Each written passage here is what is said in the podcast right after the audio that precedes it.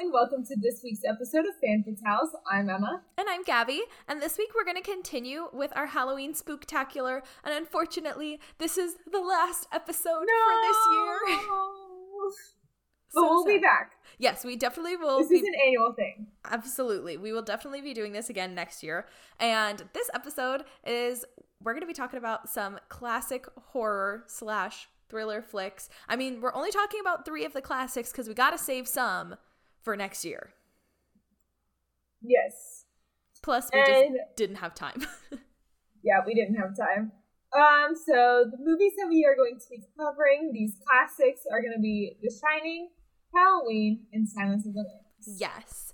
Now, as always, we will be discussing our opinions on these movies. So be warned, spoilers ahead. Shall we get started? That was pretty good. It was pretty good. Really quick before we get started, I'm wearing my really cute, really soft and cozy Nightmare on Elm Street Freddy Krueger sweater. It's pre-ripped. We were supposed to. We were supposed to, but I'll talk a little bit about it. And I'm also okay, and I'll talk a little bit about Friday the 13th. There we go. I'm also drinking some very nice hot cocoa out of a Shining mug that I got last year at Halloween for Halloween Ooh. at Spirit, and it says "All work and no play makes Jack a dull boy," which is very true. So speaking of The Shining, let's get oh, into it. My... Oh, go ahead, go ahead, go ahead. Dark red blood looking ice that I'm drinking. I'm drinking a knockoff ice, mm-hmm. and it is black raspberry flavored. It looks like something and that it... would have gotten dumped on Carrie. Yeah. Absolutely. So, speaking of blood and Carrie, hey, blood, the elevators of blood, and then Carrie, yeah. also a Stephen yeah. King book. There we go. There we go. Making the connections to The Shining. So, yes. So and, last week we covered Doctor Sleep, which is the sequel to The Shining, and now we're covering The Shining. And The Shining is like one of my favorite movies, like top five favorite movies, you guys. Like, I love this movie yeah. so much. It's unbelievable how much I love this movie. So, the synopsis is a family heads into an isolated hotel for the winter where a sinister presence influences the father into violence, while his psychic son sees horrific. Fl- where does that say? Forebodings? Forebodings. From, yeah, I, my cursor was in the way.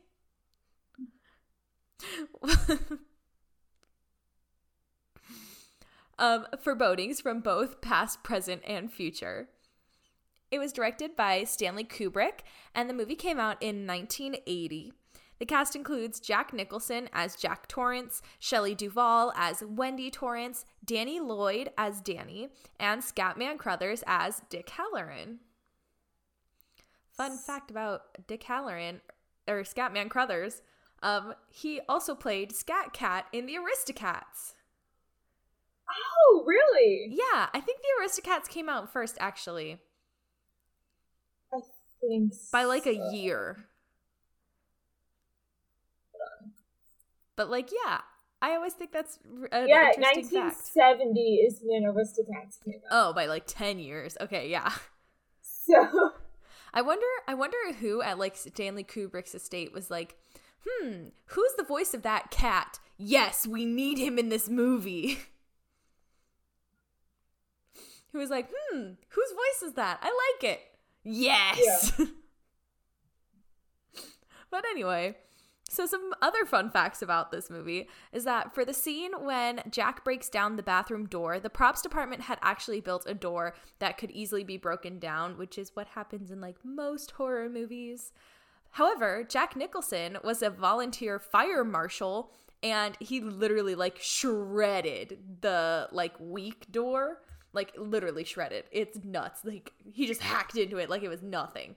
So then the props department actually built like a real door. Like they just put a real that. door. Yeah. They were like, "Well, we gotta." Jack Nicholson yeah. is gonna tear anything else apart. Like too much. Yeah. Yeah. And then at that point, it's just like not even scary. You're just like, whoa, he's, he can, whoa, hacking down that door, are we? Yeah. Yeah. Um, and another fun fact is that to get Jack Nicholson in the right agitated mood when he was uh, chasing around Danny and Wendy, he was only fed cheese sandwiches for two weeks, and he hates cheese sandwiches. I thought that was interesting when I was trying to find some fun facts. I think that's a very good one. I also have a few other little fun facts in my notes, but we'll get there as we talk about them. I mean, same with me in Halloween. Yeah. so. We'll get there. I know way too much about this movie. Not as much as Same you know about Halloween. Halloween. But that's because my dad has been obsessed with it since I don't even know when. Since uh, forever. Since yeah. Yeah. So, I mean, I love this movie so much. I don't mind Yeah. knowing all this stuff about it. It's great.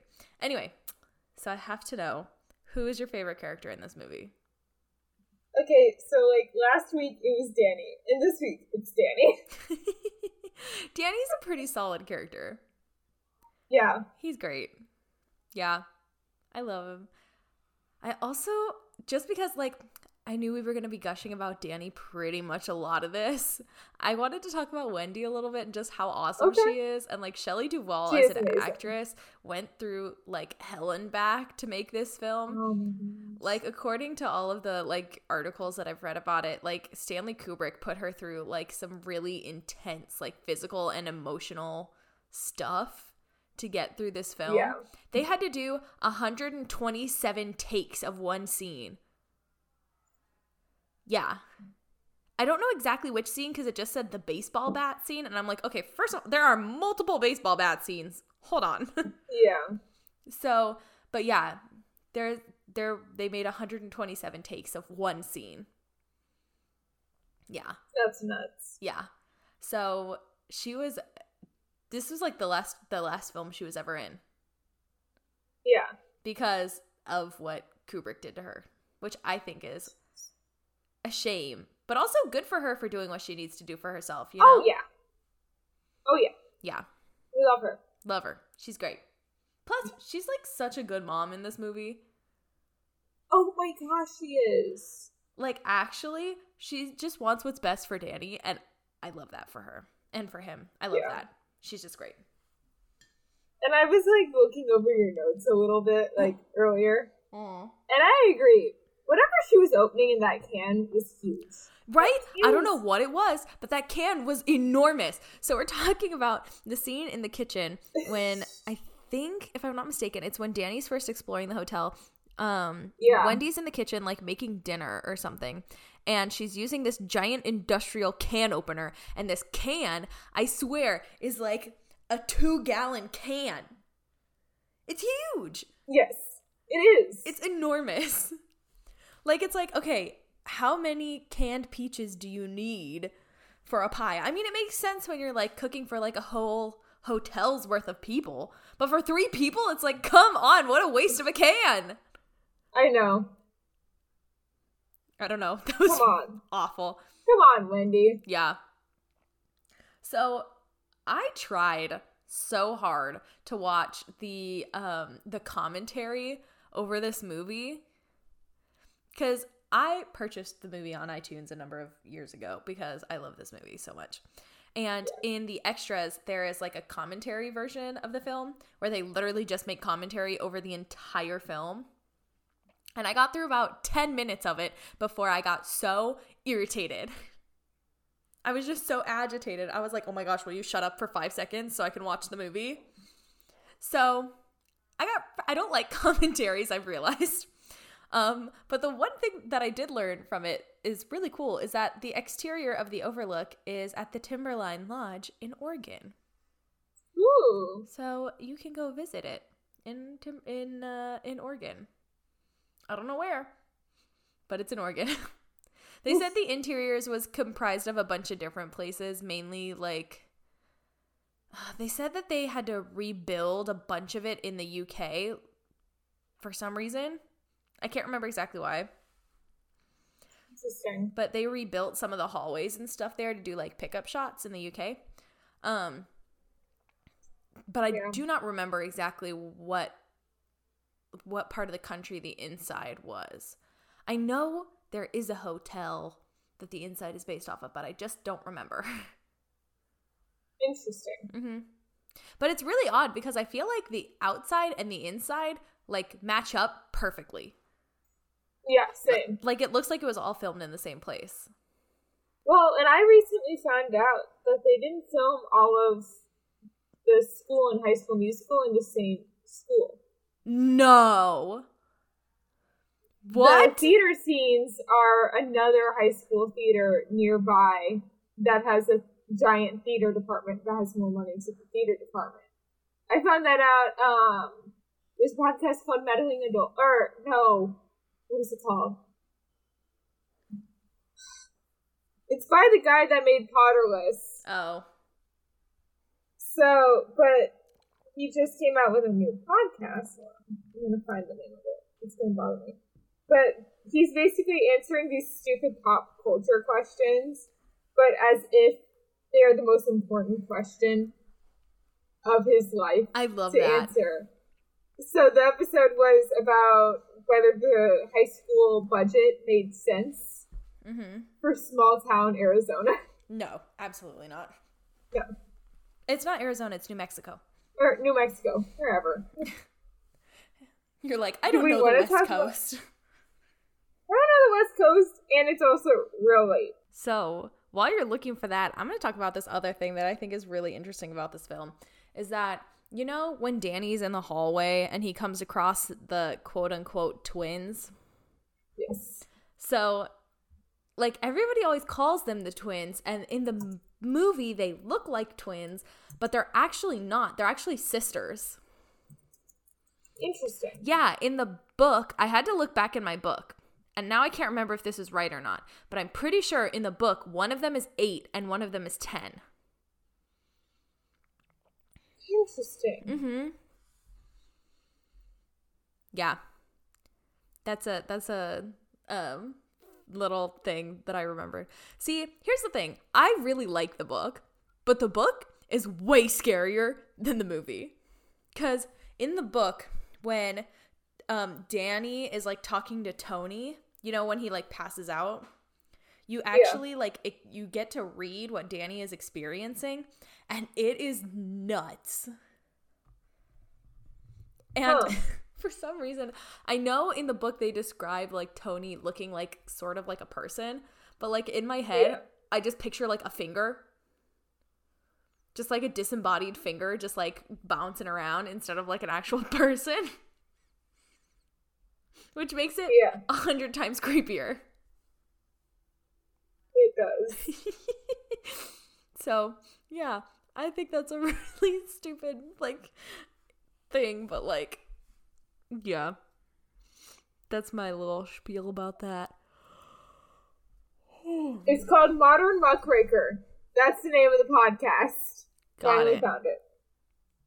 But yeah, so the first episode was um when would it be opportune for um Spider-Man to take the subway rather than web swinging across New York? That's fair. And then the next one is the budget of East High from High School Musical realistic for a public school in Albuquerque, New Mexico. New Mexico. Hmm. But the crazy thing is, is he's like interviewing these like really high qualified people I love that. these stupid questions. I love that. I think it's great. So like subway conductors and like actual school board members in New Mexico and like people that went to that high school that they filmed it at. I love that. That's amazing. Yes, it just started coming out and it's amazing. I love this. Absolutely gonna watch that. Yes. Or listen to it, yeah. So yeah. Anyway, back to this. Yes. um I don't really know. Um so let's What's your favorite moment? right. That's a thing. We have those talking points. Yeah. I forgot about those. Um, okay. Here's the thing. I like kind of it's like a love-hate relationship. I love it, but I don't at the same time. But I really love it, you know?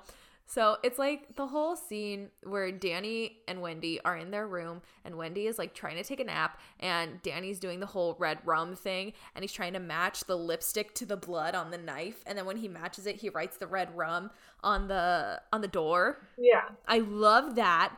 And then he's sitting there and he's just screaming red rum over and over and over again. Yeah. I also love Here's Johnny.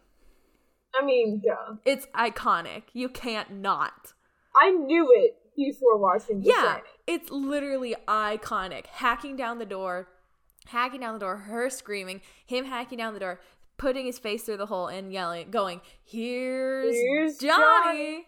Exactly. Although, Yeah. I never understood why he said, Here's Johnny if his name is Jack.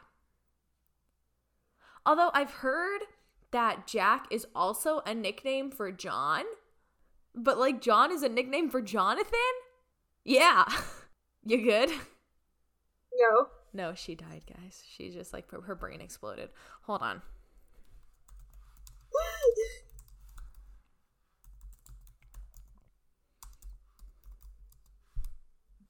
Let's see. I'm just gonna put it in my hair. Well, Aha, I see. His full name is John Daniel Edward Torrance. So I guess Jack is a nickname for John? Uh, I don't know. is John a or is Jack a nickname for John? I'm pretty sure it is. Why is Jack a nickname for John? I don't know.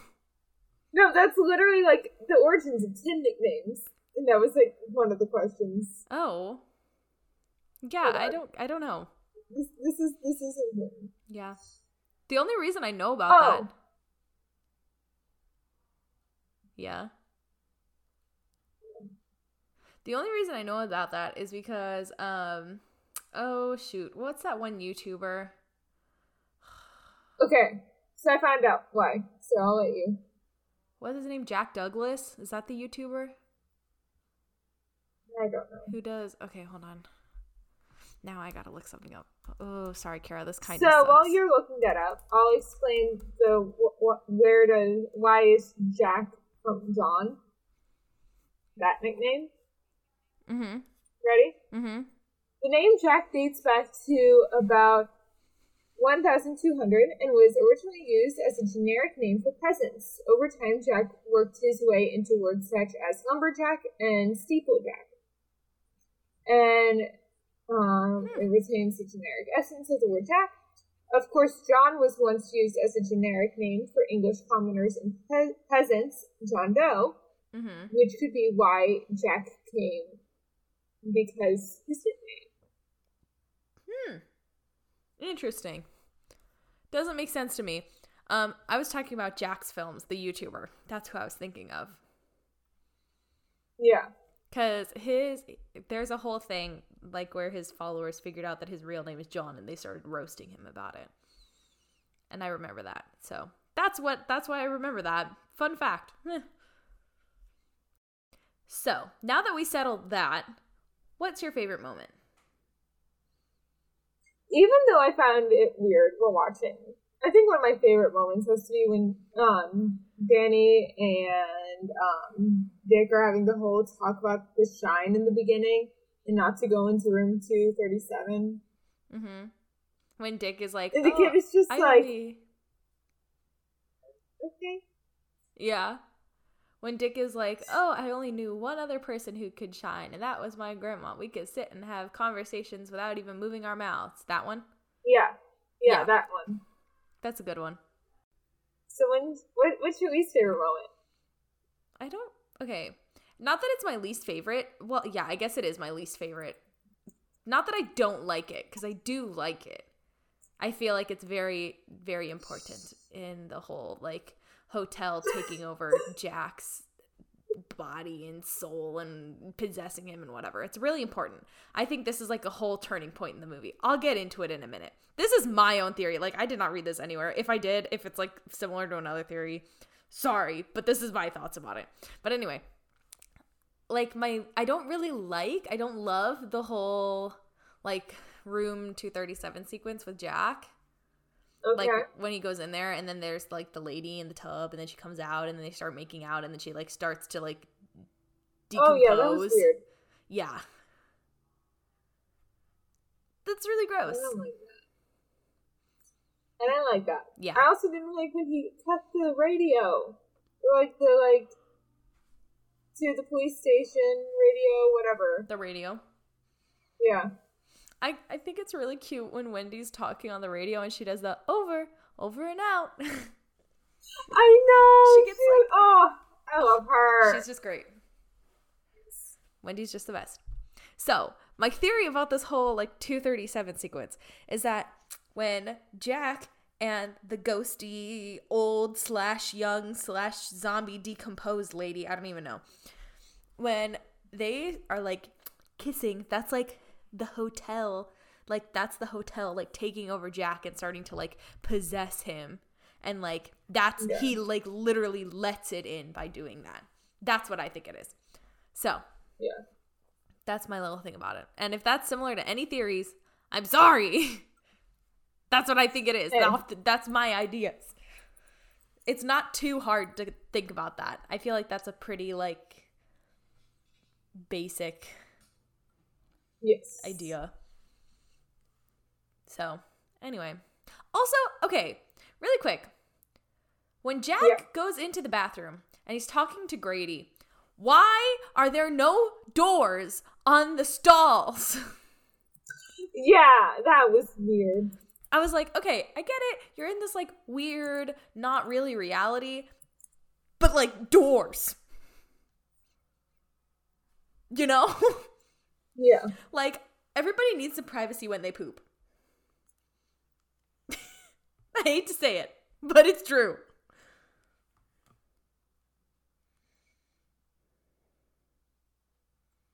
Oh my gosh. Am I embarrassing you yet? She says yes.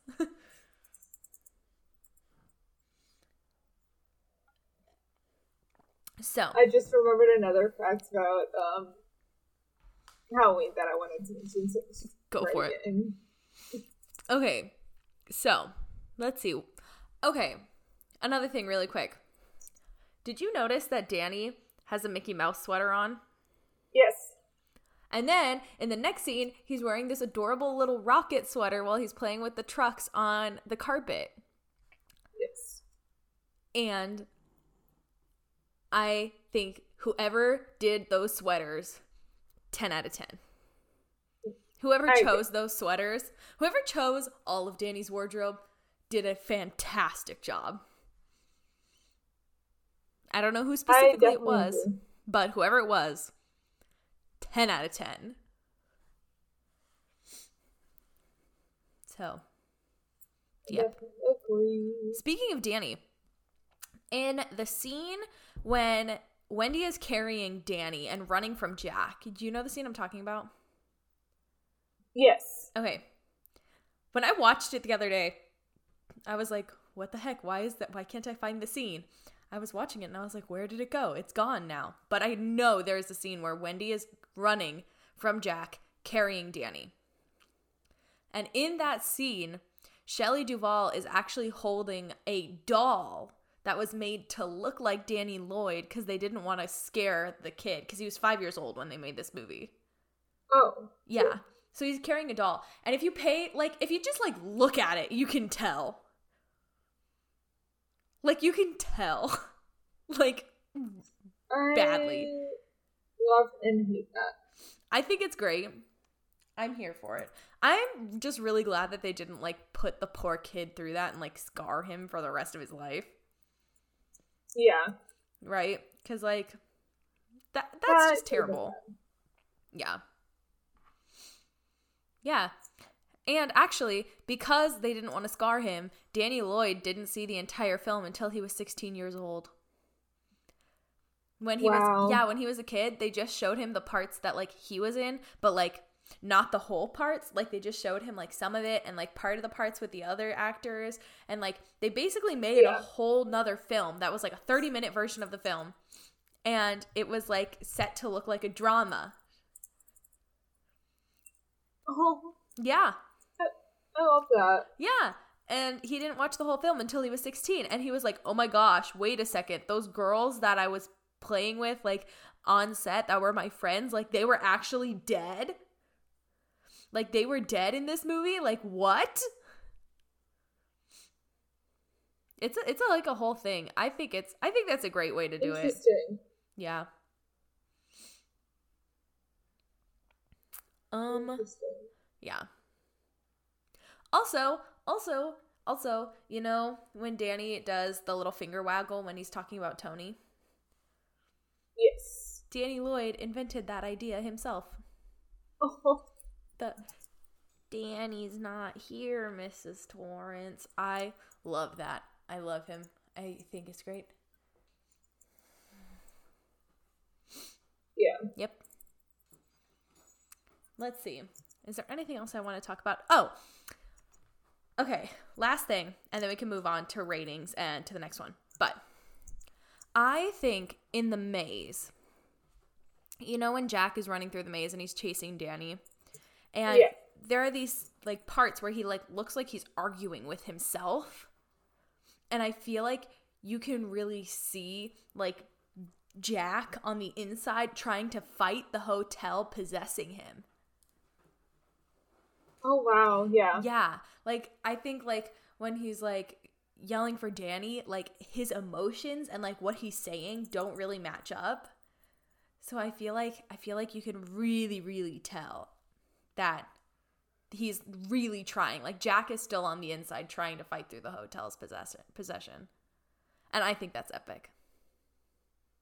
Oh, another place where I, I just realized another place where I think the hotel is like entering Jack's body is when he's at the bar and he's drinking. I think that's also Yeah, I agree. And if you notice in Doctor Sleep, Danny doesn't drink at the bar. Yeah. And I and it takes him longer to like fall under the spell of the hotel. Maybe not longer, but like differently. It happens differently because of his shine rather than because the Yeah. hotel is taking advantage of him. I think that's really cool. So anyway, I think I've hit on all my talking points. Yeah. Uh yeah, that's about it. Okay. I you can also kind of see the hotel taking control of Jack um when he's at the typewriter and he's talking to Wendy and he's like when you hear me typing on these keys you don't bother me like that whole thing when he's being kind of a Yeah. jerk to her when he's being really a jerk Kind to her. of. yeah he's really being a jerk to her like that whole thing I think is very very indicative of that whole thing so yeah that's all I have to say those are all my little fun facts that's all I love this movie. 10 out of 10. Don't even need to ask. I give it a 10 out of 10. 100% every day, all the time. 10 out of 10. Yes, great movie. Go ahead. I'm I'm gonna I'm gonna raise it. You're to give it a 10 out of 10 too? that was the dumbest face I've ever made. And now I have it. Forever. I edit these. But yeah, that should be a TikTok clip. Just me going.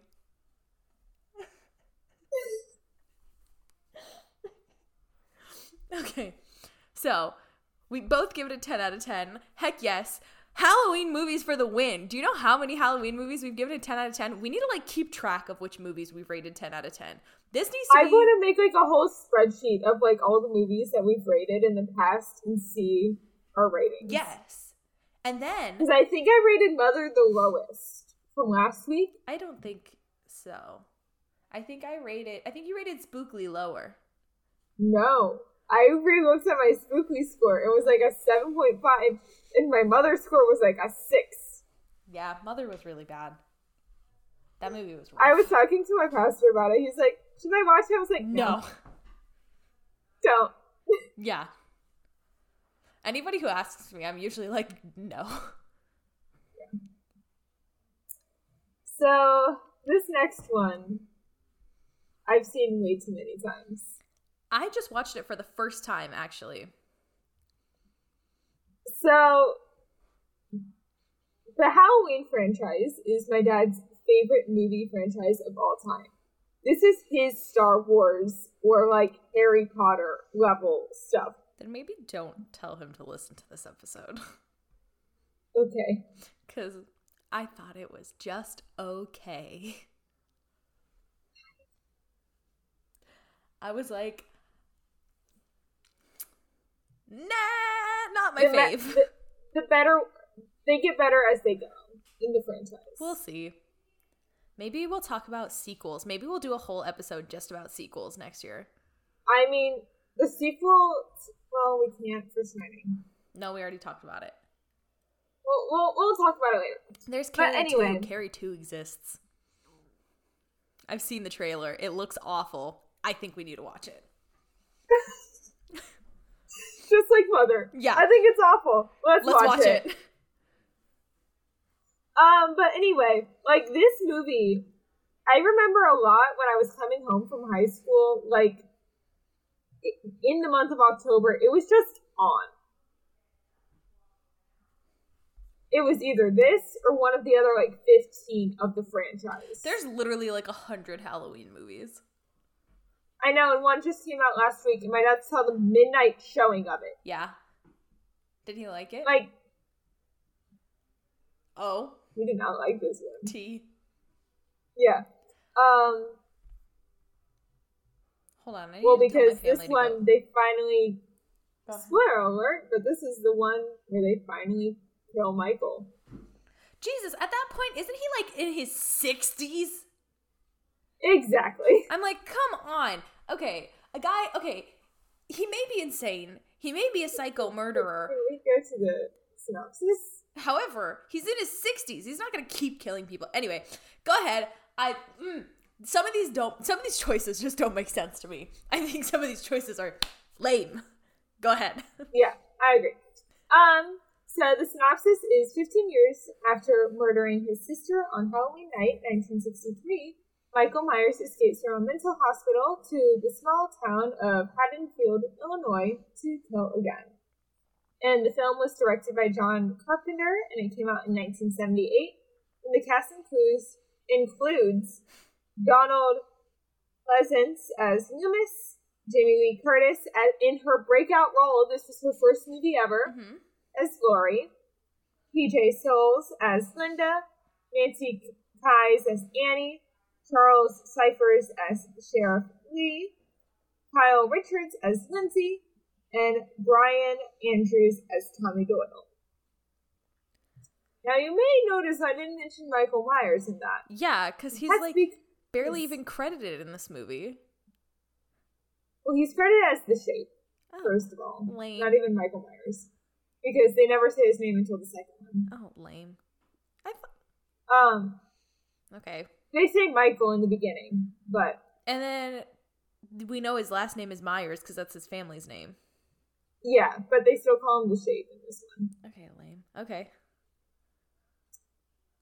But that's because Michael Myers slash the Shape is played with six different actors in this film. Oh my gosh. We see him as a young child, and young child Michael is played by Will Sandin. In the first person camera sequence, when young Michael takes the knife from the kitchen, it is we see Michael's hand come on screen, and that is actually co-writer and producer Deborah Hill. Okay, I had a feeling that was not a man. I was like, those look like women's hands. I was like, that is not a child or a man. That is a woman, 100%. Yeah, it was Deborah Hill. I knew it. Um,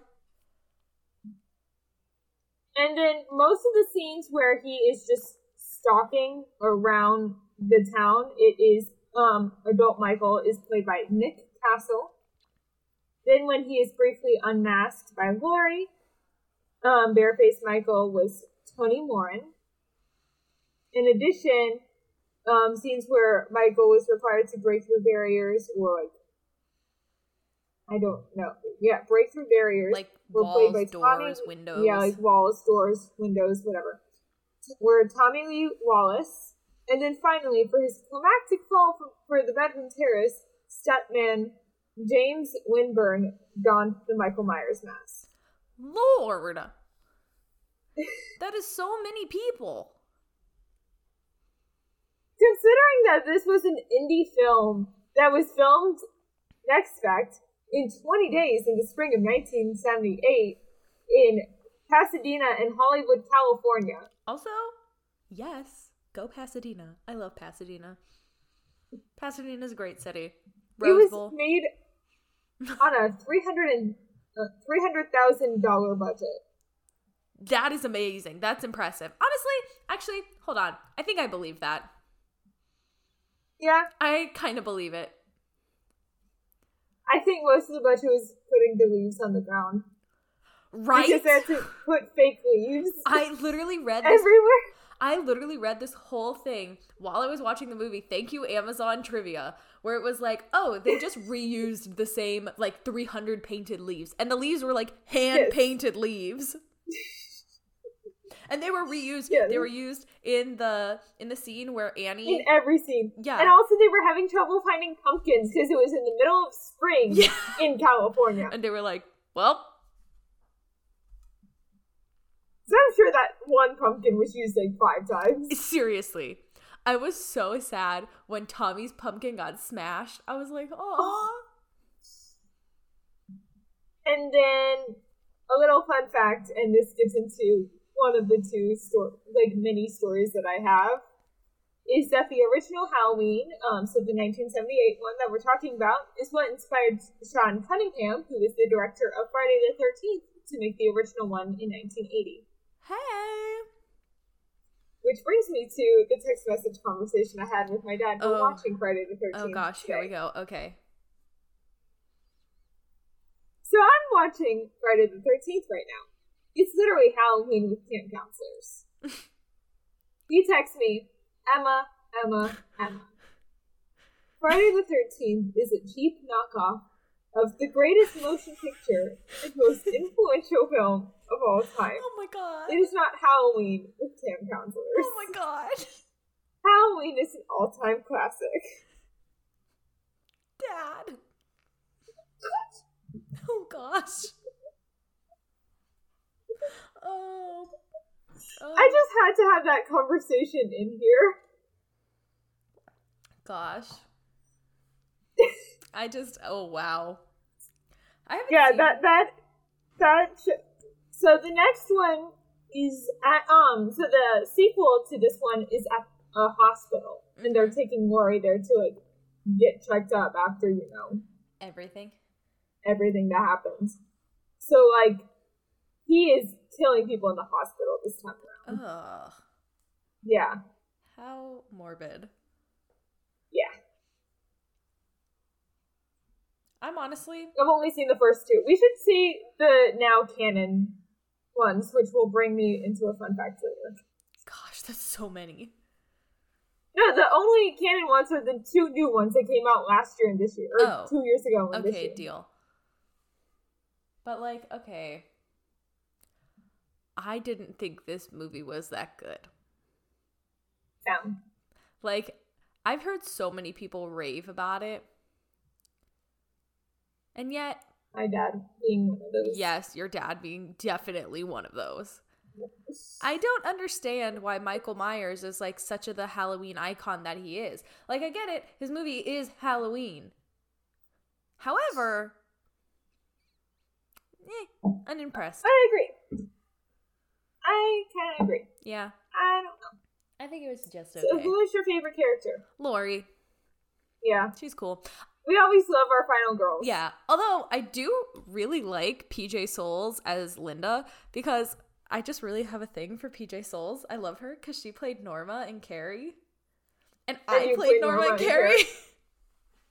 so I have a very like special bond with PJ Soles. Yeah. So um I just I love her. She's great. But also literally I don't think I've ever seen Jamie Lee Curtis look that young. I know. Like, like it blows my mind. Like in my head, she just emerged as like a fully grown adult. Yeah. Like because I had seen all the trailers for the new one that just came out. Mm-hmm. So you know, my mind was that Jamie Lee Jamie Curtis. Yeah. not. and not like child. Yeah, she's like our age. she was the so she was the only one that was actually a like a teenager when filming Halloween. I believe of it. the teenage girls. I believe it. of the three. I believe it. Yeah, absolutely, I believe it. Yeah, She looks like a baby. she she She literally is. yes. No, yeah, it's like what the heck? Like you know there are just some actors that you could never like imagine looking young.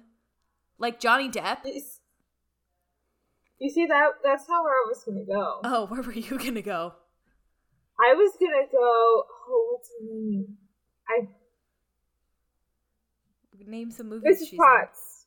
Oh, Angela Lansbury. Yeah, Yes, also her. and Maggie Smith. Also Maggie Smith. Maggie Smith has always been a sixty-year-old woman. Yeah. And like Julie Andrews, like sh- No, no, no, no. No. not that way. Mary Poppins Julie Andrews and Princess Diaries Julie Andrews are two totally different people. yes, They're not the same person.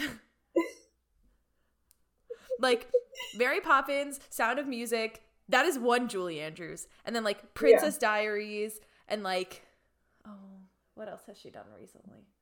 That's the only thing I can think of off the top of my head. But like that Julie Andrews, totally different person. Yeah. Also, young and old Carrie Fisher for Star Wars. Oh, yeah.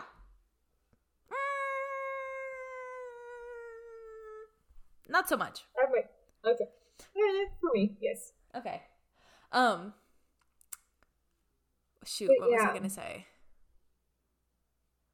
I lost my train of thought.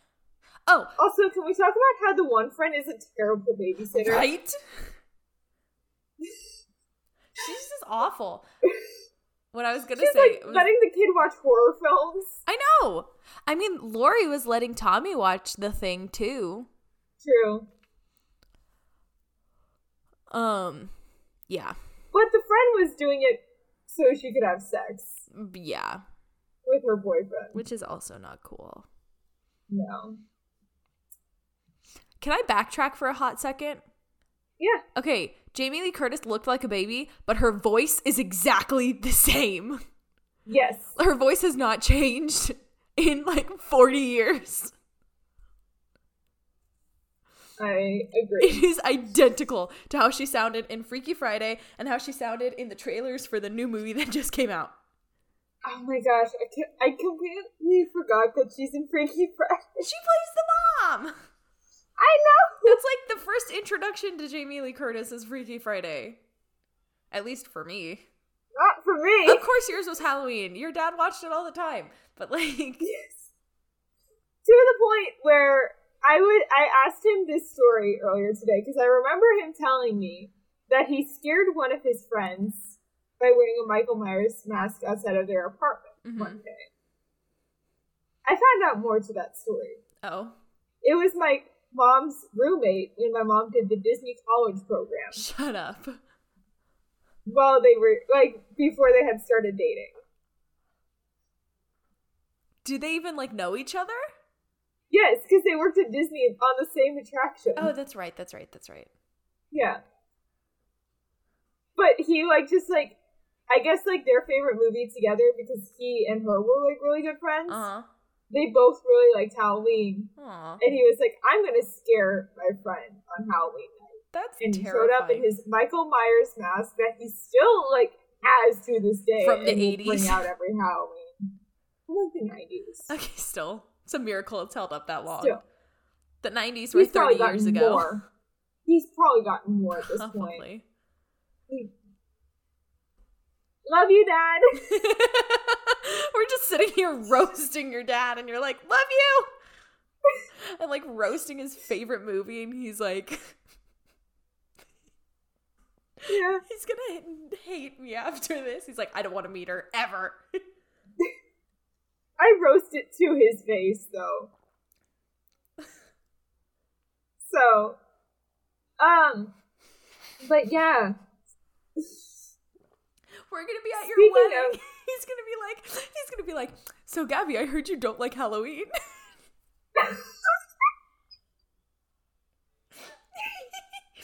Or when you come up in June? I know. He's gonna be like, so.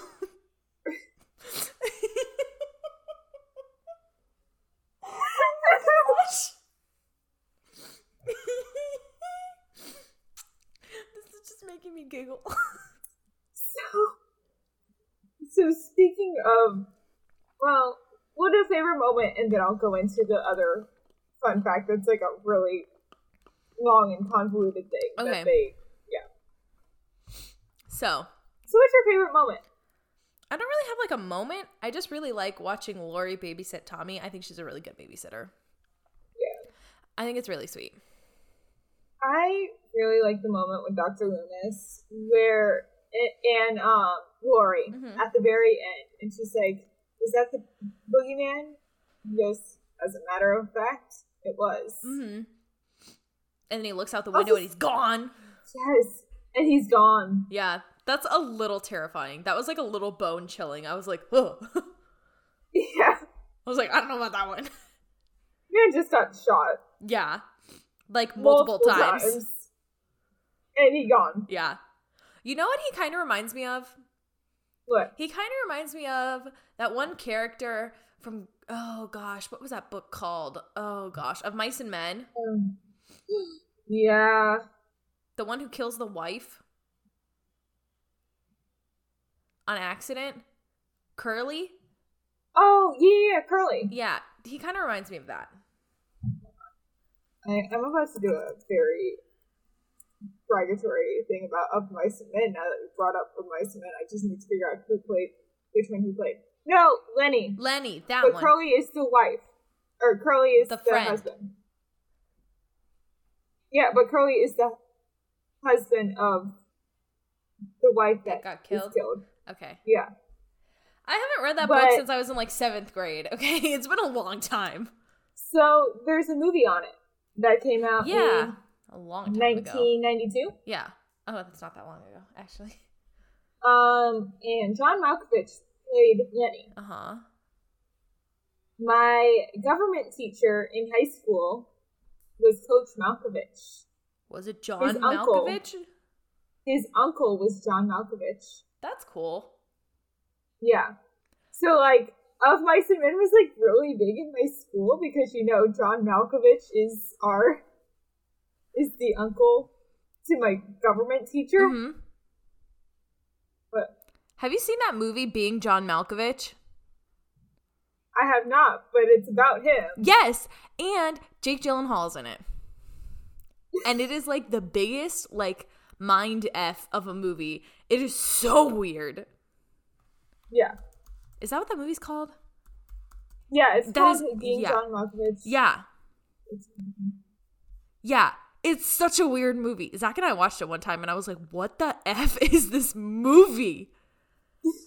It literally I haven't seen it. it is so bizarre.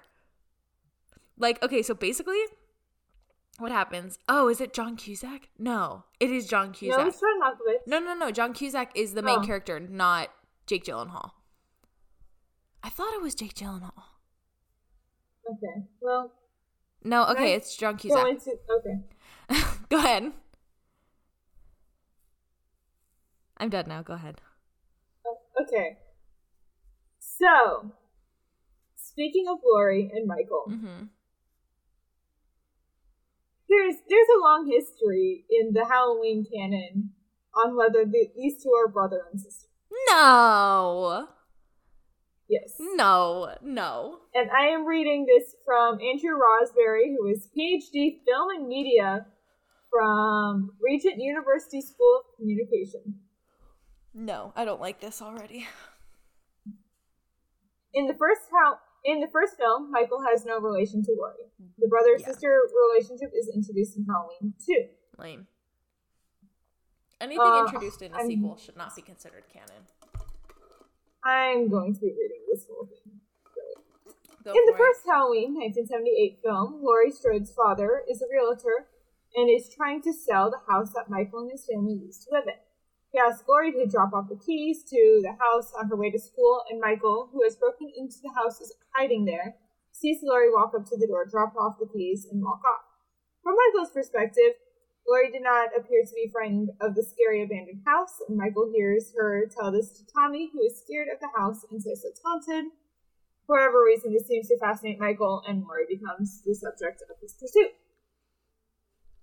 And as to why Michael is following a person whom he does not know and has no relation to, as per the first film, is part of the film's mystery. But I would argue that it's Laurie's fearlessness that Michael sees and becomes obsessed with.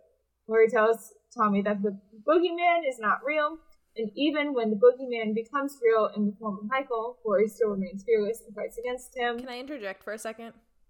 Yes. Okay, Laurie not being afraid of the Myers house is very similar to in To Kill a Mockingbird when Scout is not yes. afraid of the Radley house. That's what it made me think of.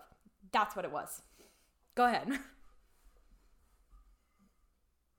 That's all I want to say from this article because oh. it doesn't really go into it. Okay. I'm going to go now into the information that my dad provided. Of course, because your dad is like your resident. Thank expert. you, John Register.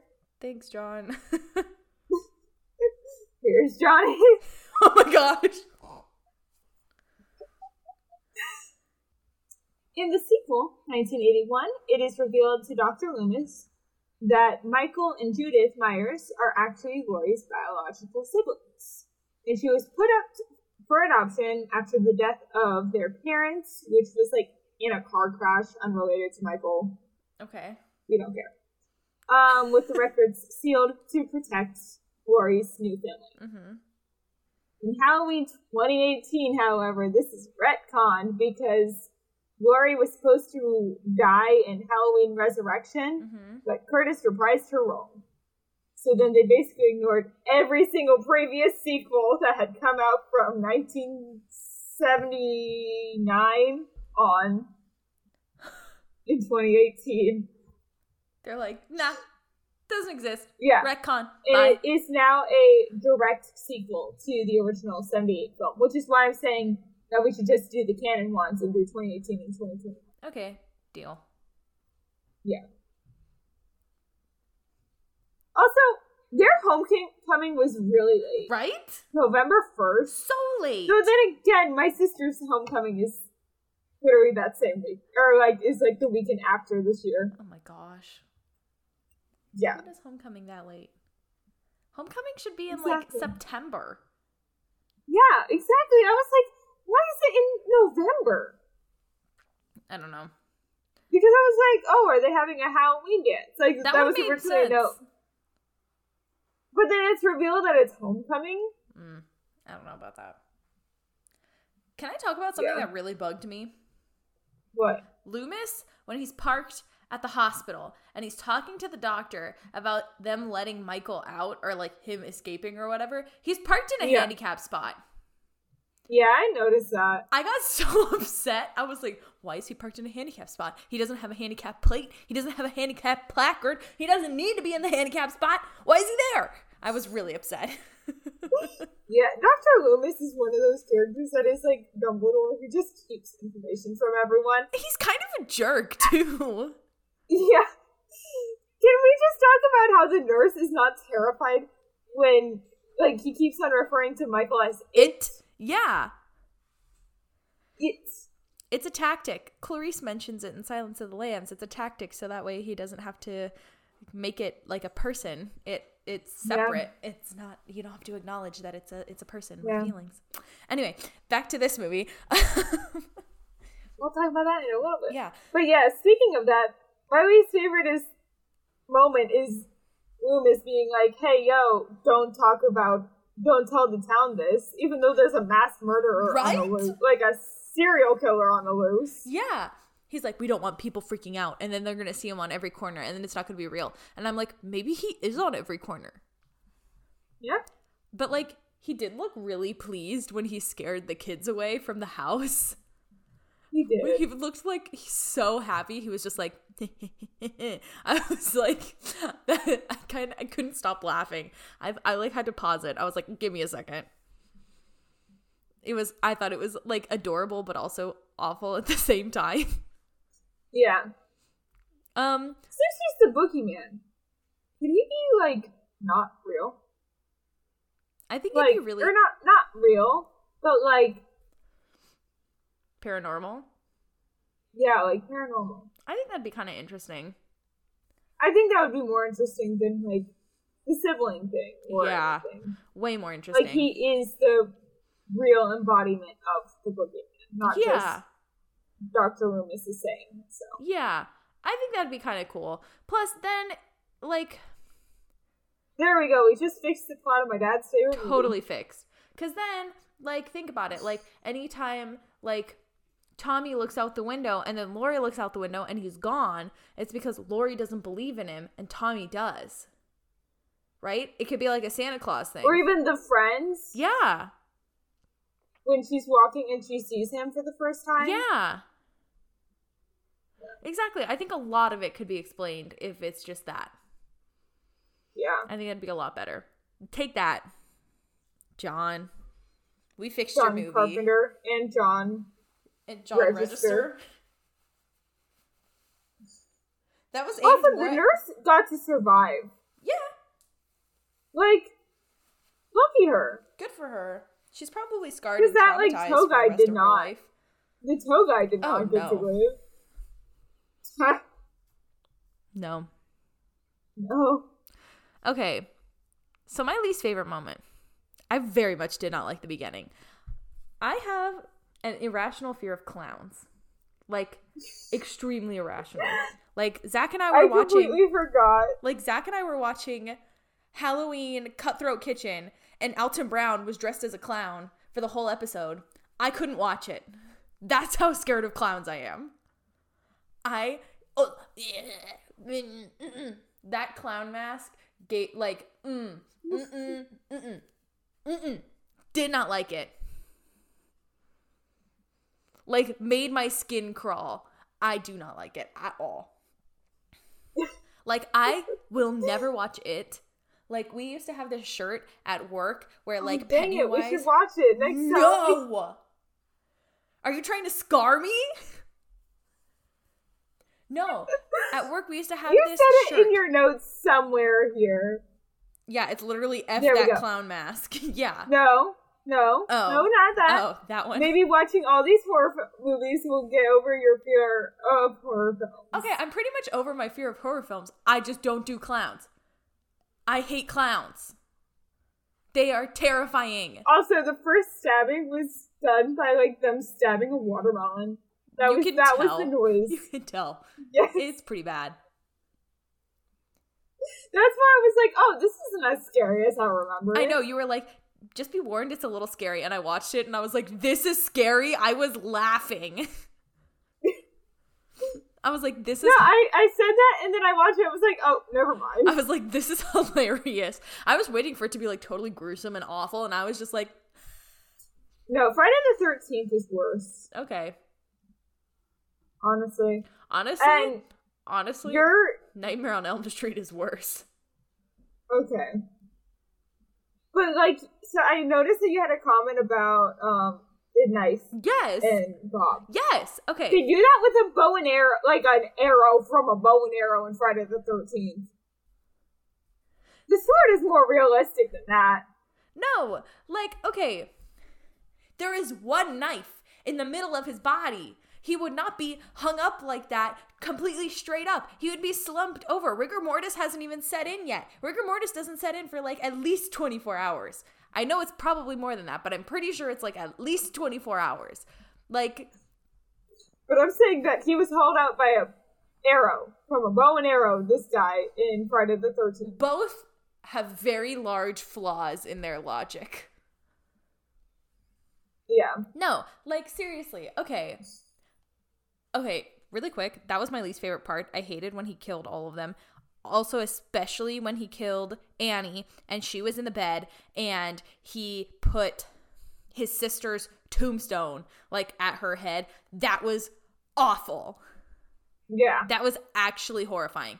But anyway, like my problem is that that knife, that little knife barely jammed in there. Like it was barely long enough to actually hit the wall behind him. And like let's be honest, that wall it was the 70s. It was probably like drywall or something. So it wasn't going to be like holding him up. Like the wall probably would have crumbled just from being stabbed with the knife. Like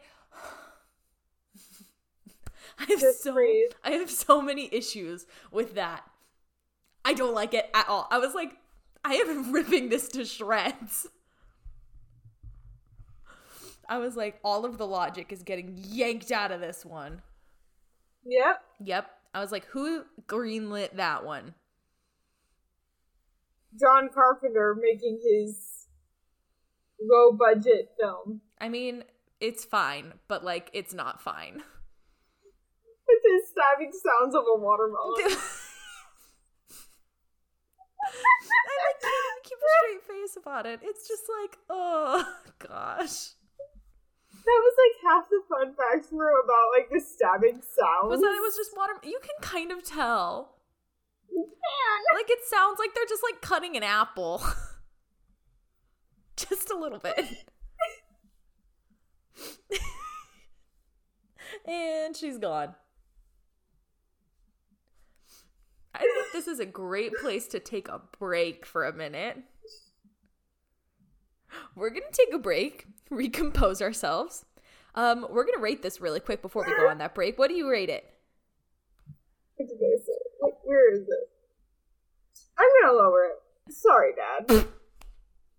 uh, She said sorry. eight out of ten. Eight out of ten. Yes. Okay, John, don't hate me. I'm gonna give it a seven out of ten. Six and a half. Seven. I'll give it a seven. I don't want your dad to completely hate my guts. So I'm gonna give it a seven. There you go, John. Seven for you. Wait, wait. I want to look up the run. Oh, I just covered the. I want to look up the Rotten Tomatoes score for this movie. That's a good idea. We should be comparing these to the Rotten Tomato scores. Well, now we are. Too late. Last now we are for, for the for last, the last two. two. What? I want you to guess what the um to, um what the critic score and what the audience score is. I think the critic score is like a eighty percent. Okay. And the audience score is like a 90. You want to hear the actual Go for it. And ninety six percent for the critic score, Okay. and then eighty nine percent for the audience. Oh, I had it flipped. Yeah, But they're both and then I'll look up The Shining real quick. they're both pretty close. I'll look up The Shining Okay. just so we can start doing. We can compare. 19. What do you think it is for The Shining? I think audience score, I think critic score like 97. Okay. Audience score 85. Wow. Again? kind of. 84 for the critics score Dang. and 93 for the audience. Okay. But I give Yeah, it I'm a do- 100%. So take that Rotten Tomatoes. And then I'm just going to get the next one up. Yeah. So, So we're going to take that break. We're going to compose ourselves. I'm going to take a pee break. We'll be back. Anyway, so So, we're back from that Gaby, little what did you do? What did you do during that little break? Um, I went pee. That's it. Oh, my mom was watching Great British Bake Off without me, and I got kind of salty. no. I know. She said, that's the only thing that's on. And I said, find something else. And she said, no. And I said, oh. So, I know, I'm pretty salty. What about you? Let me guess. You scrolled on Instagram, No. Pinterest, No. TikTok. No. Okay. What are you watching? it- it- it's nothing. So, I've been playing Hogwarts Mystery. Oh my god. Not this again. Y'all, I was on the phone with Emma the other day and she literally was talking about this for like 20 minutes. no, I'm serious. Wait, what? You cut out. No, we were you were on the phone with me the other day and you were talking about Hogwarts Mystery for like 20 minutes. Okay, it wasn't that long. It was like 20 minutes. It was definitely not. It definitely was. It's a stupid game. I don't know why I play it. Maybe maybe we should get back to reviewing some some movies. Okay. you want to do the synopsis of this last film? So that way you can keep playing your Hogwarts Mystery? no. she put it down and said no. sure, I'll do the synopsis.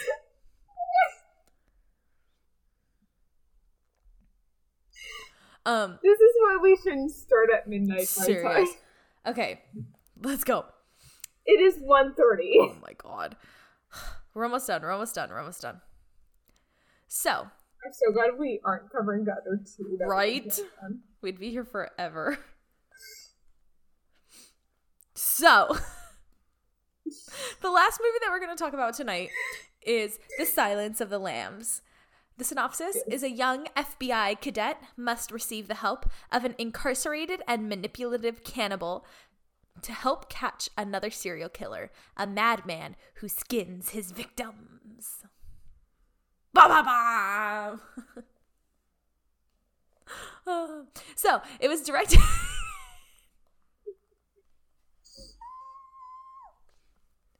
okay, so it was directed by Jonathan Demme. It came out in 1991. So this is actually the earliest this is like the most recent of like all of what I consider to be like the classic horror films.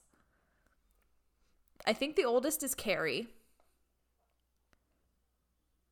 Oh, Yeah. yeah, like the 80s slashers. Carrie is the oldest and then Silence of the Lambs is the newest.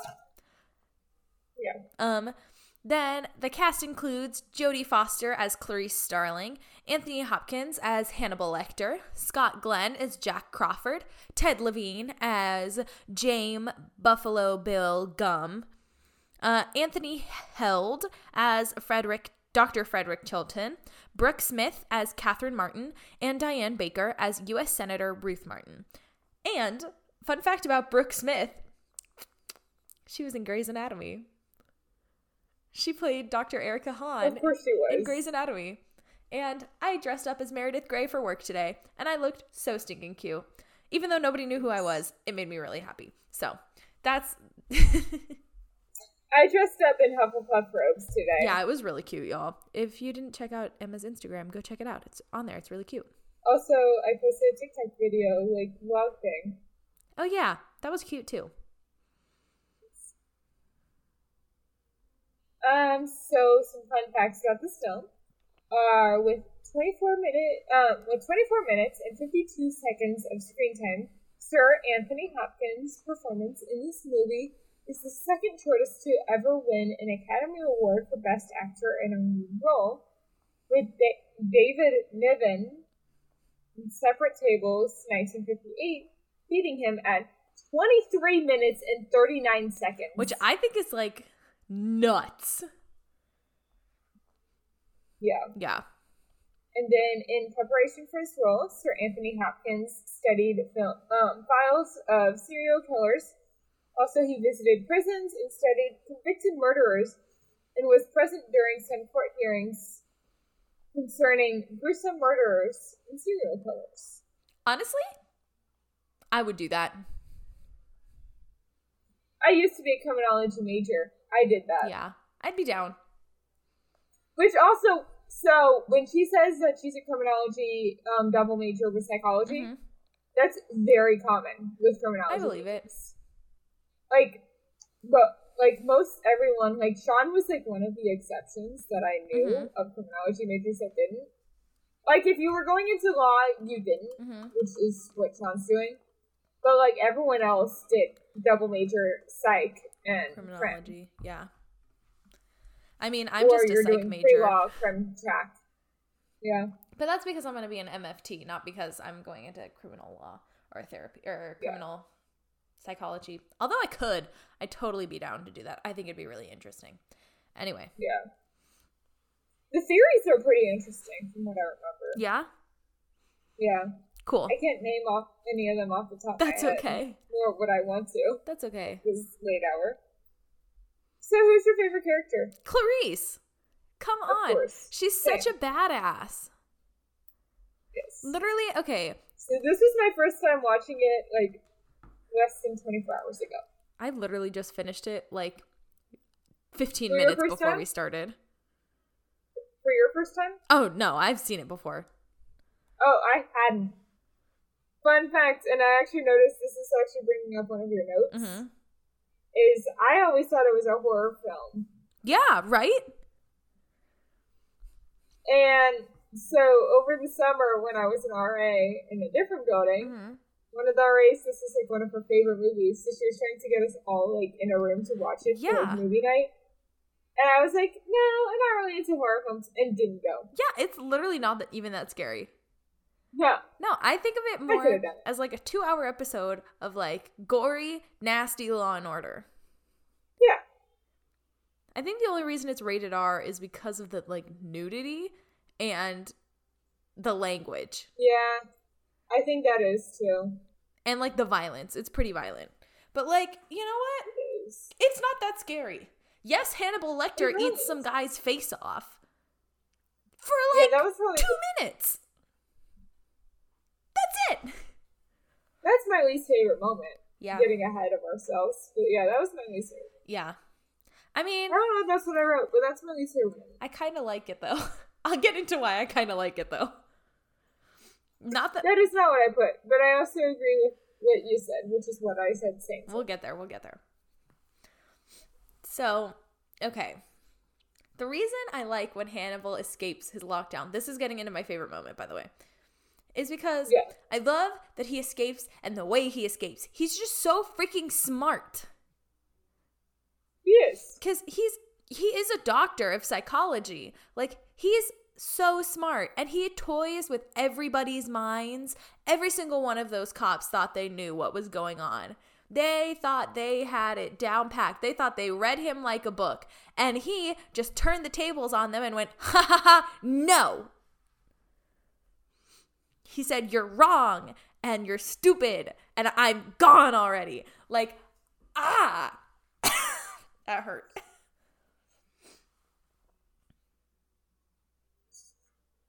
Anyway, I just think he's I, I think he's a very smart guy. So my favorite moment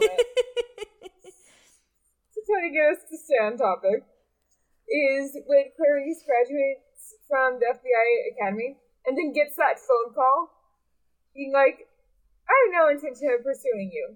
Please don't do that to me. yes. She's like, psych. yes. And then and then like he just like walks away and he blends into the crowd and it's like, ooh, you never know when he's gonna pop back up again.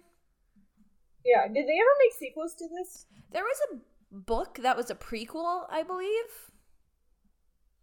That's not a sequel, that's a prequel. Or a sequel? I can't remember. I know there's a book about it. There's a book called Hannibal. And it's either the prequel or the sequel to Silence of the Lambs. I can't remember. oh wait, I need to keep Rotten Tomatoes up. Oh yeah. Hannibal. Oh, there's a Hannibal movie Oh, there you go. and a TV show. And there's a new TV show coming out, or if it hasn't already come out, um, called Clarice. And it's about Clarice. So the TV show. Let's see. Which one? Hannibal or Clarice? out- Hannibal. Trying to see if there's anyone that we would know in the cast. Mads Mikkelsen as Hannibal Lecter. Who? I don't know, but that name sounds familiar. Like, let's look at it. Okay. So the TV show Clarice, I don't know if it's coming out this year or if it's already come out. But um, it's basically about um, the personal story of Clarice after the events of Silence of the Lambs. It takes about it takes place about a year Yeah. after the events of Silence of the Lambs. And I would totally watch that. Like, you're telling me that there's like way more content with Clarice in it. I'm down. Fun fact: I have an aunt named Yeah. Clarice. Interesting. Yeah. That's just a little thing. Um, So he is Galen Erso in Rogue One, is what we would know. Mads Mikkelsen. He's her father. Oh, yeah. But- In um the new Fantastic Beasts movies, mm-hmm. he is taking over as Vel- Velvet Grindelwald. don't like it. It should be Johnny Depp. It should be, but That's a whole nother we'll topic. get into that we'll talk week. about it next week. Yeah. So, okay. There is this one scene that I really do not like. And it is when Clarice is leaving Same. the asylum for the first time and Miggs is in his cell. He like lures Clarice in and Miggs lures Clarice in and he's like, "Oh, I bit my wrist because of you and blah blah blah." And he like throws his bodily fluids on her and it is absolutely disgusting. I think that is like the one part that I'm like, "Oh my gosh." Appalled. That that is one of my least favorite moments. The other one is when he eats the guy's face. I don't think it's that bad. Emma's looking at me like I'm nuts. I don't think it's that bad.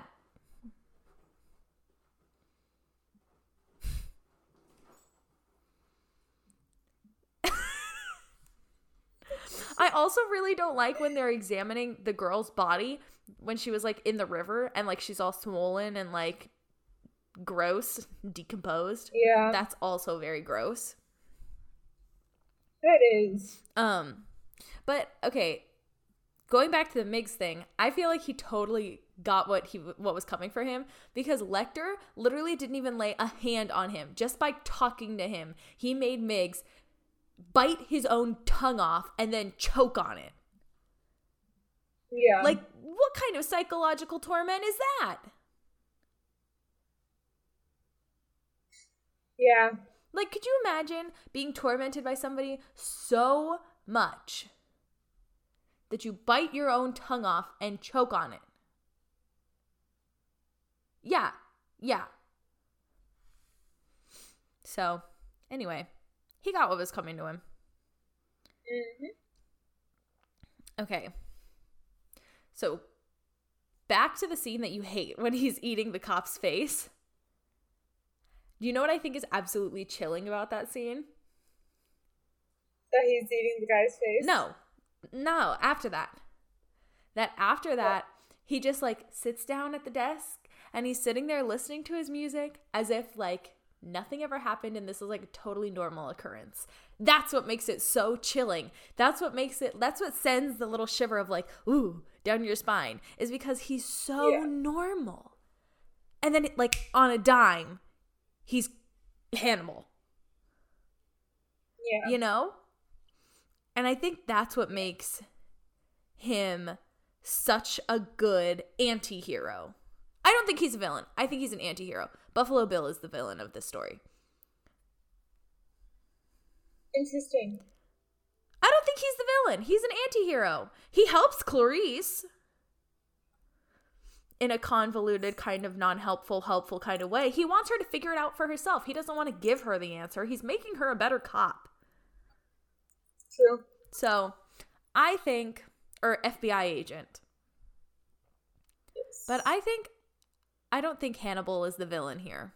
Buffalo Bill is definitely the villain here. I mean, he is the one that captured Catherine, yeah, and he's the one who held her in the pit. Right? true. It puts the lotion on its skin, or else it gets the hose again.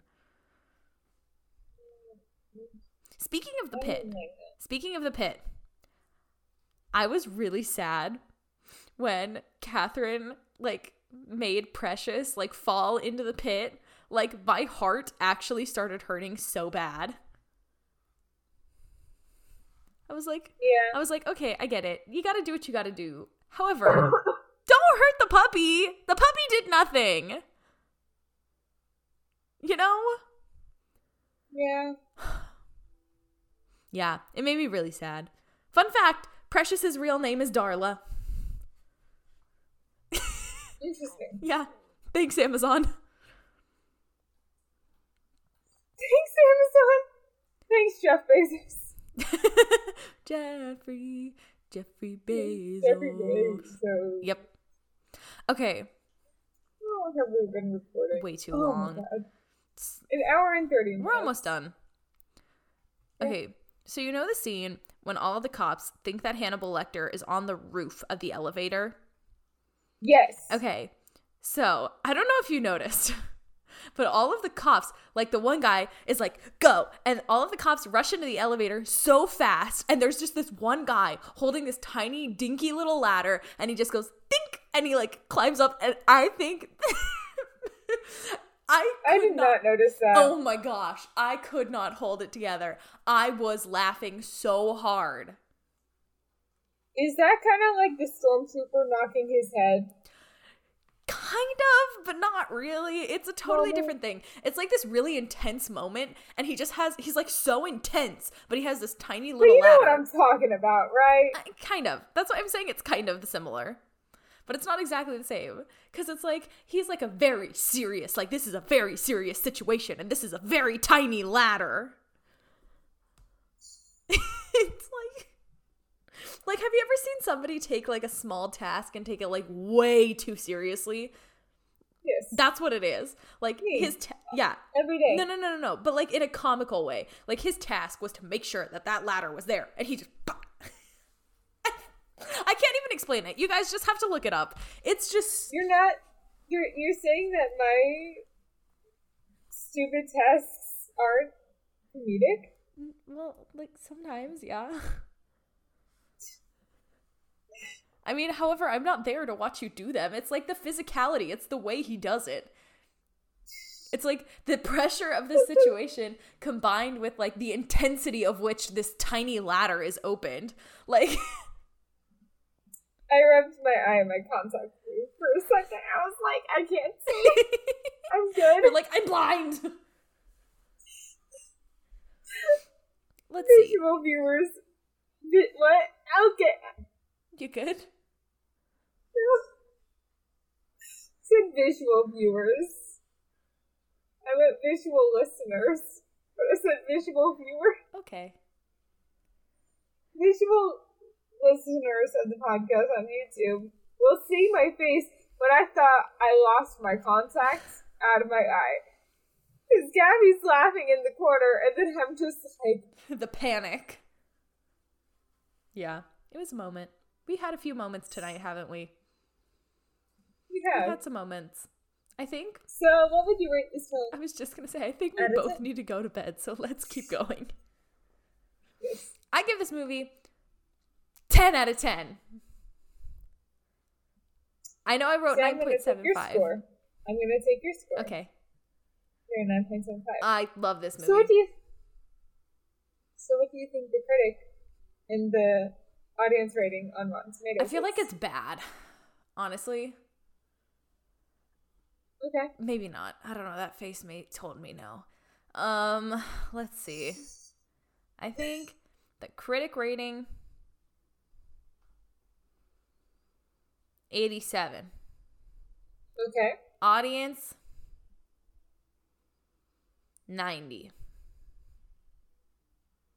Critic is a ninety six. And audience is a ninety five. Dang. Okay, that's a pretty good rating. Yeah. That's pretty good. Yeah. Okay, that's fair. Ow. That's why I laughed. Was like oh, I I realized how similar the, the two of them were. Yeah, that's a I, that's a fair score. It's a very good movie. There's a one percent difference between the two. Yeah, no, for a good reason. It's a good movie.